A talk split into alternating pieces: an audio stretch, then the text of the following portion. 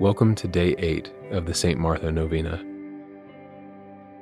Let us begin in the name of the Father, and of the Son, and of the Holy Spirit. Amen. St. Martha, I resort to thy aid and protection.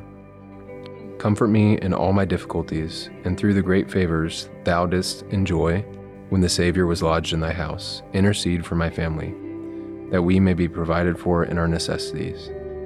I ask of thee, St. Martha, to overcome all difficulties as thou didst overcome the dragon which thou hast at thy feet.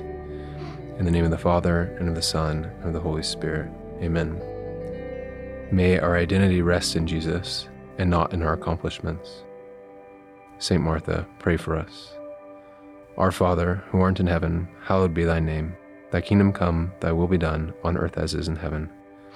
Give us this day our daily bread, and forgive us our trespasses as we forgive those who trespass against us. And lead us not into temptation, but deliver us from evil.